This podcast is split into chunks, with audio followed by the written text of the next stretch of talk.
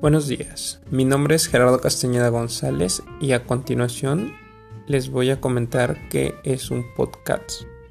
Un podcast consiste en la distribución de un archivo multimedia, normalmente audios, que pueden incluir textos con subtítulos y notas mediante un sistema de difusión.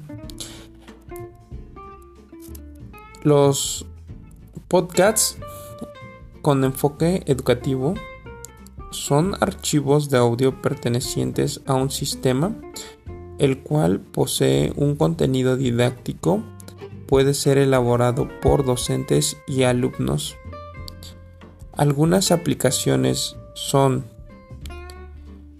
Audacity, Podbean, AC Podcast,